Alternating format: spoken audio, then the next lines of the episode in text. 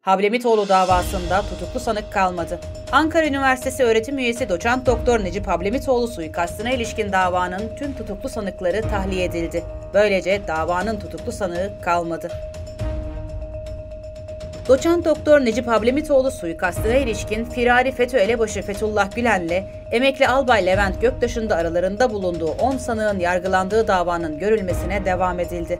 Ankara 28. Ağır Ceza Mahkemesi'ndeki duruşmaya tutuklu Nuri Gökhan Bozkır, Aydın Kösem ve Ahmet Tarkan Mumcuoğlu ile tutuksuz sanık Mehmet Narin de katıldı. Sanıklar Fikret Emek, Enver Mumcuoğlu ve Levent Göktaş ise tutuklu bulundukları cezaevinden video konferans aracılığıyla bağlandıkları duruşmada Hablemitoğlu'nun ailesi de hazır bulundu. Tanıkların beyanlarının ardından ara karara yönelik mütalasını sunmak üzere savcı Zafer Ergün söz aldı. Ergün sanıklardan Göktaş ve Emek'in 12 Aralık 2002'de patates hat diye tabir edilen operasyonel hatlar üzerinden Mumcuoğlu'nun kullandığı patates hattı aradığını, söz konusu hattın 17 Aralık 2002'den sonra kullanılmadığını belirtti. Yurt dışından alınan hatların Türkiye'deki baz verilerinin tespit edilemediğini dile getiren Ergün, sanıkların kullandığı belirlenen hatların incelenmesi ve dava dosyasına kazandırılması talebinde bulundu. Savcı Ergün, Savcı Ergün 14 Aralık 2002'de Hablemitoğlu'nun Eskişehir Atatürkçü Düşünce Derneği'nde katıldığı konferansın kamera kayıtlarının dava dosyasına kazandırılmasını talep ederek Hablemitoğlu'nu izleyen ya da keşif yapan şüpheli kişi ya da kişilerin olup olmadığına ilişkin görüntülerin incelenmesini istedi.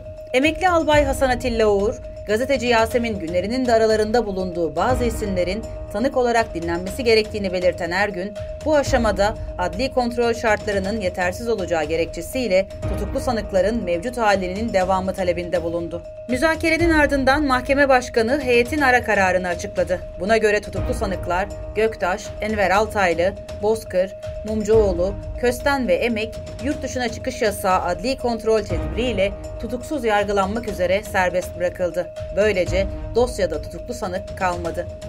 Tutuksuz yargılama kararı verilen sanık Altaylı, daha önce FETÖ üyeliği ve casusluk suçlarından hapis cezası aldığından cezaevinden tahliye edilemedi. İddianameye göre FETÖ, örgüt aleyhinde çalışmalar yapan Necip Hablemitoğlu ile ilgili dönemin sözde Türkiye imamı Mustafa Özcan'ı görevlendirdi.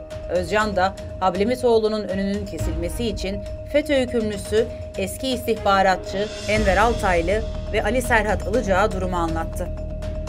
Altaylı Mustafa Özcan'ı Hablemitoğlu ile görüştürmesi için dönemin Sağlık Bakanı'na ulaştı. Ancak Hablemitoğlu her seferinde bu talebi geri çevirdi. Hablemitoğlu'nun MİT müsteşarı olacağına dair duyumlar üzerine yeniden devreye giren örgüt, onun öldürülmesi için o dönem müsteşar olmak isteyen bir diğer isim Levent Göktaş'a Aydın Köstem aracılığıyla ulaştı. FETÖ'nün teklifini kabul eden Göktaş, bunun için emrinde görev yapan eski askerler Ahmet Tarkan Mumcuoğlu, Fikret Emek ve Nuri Gökhan Bozkır'a suikast talimatı verdi. Bozkır, Hablemitoğlu'nun evinin olduğu sokakta keşif yaptı. Ardından yurt dışı görevi kapsamında Kazakistan'da bulunan Mumcuoğlu iz bırakmamak için Kuzey Kıbrıs Türk Cumhuriyeti üzerinden Türkiye'ye gelerek 18 Aralık 2002'de Hablemitoğlu'nu evinin önünde başından vurarak öldürdü.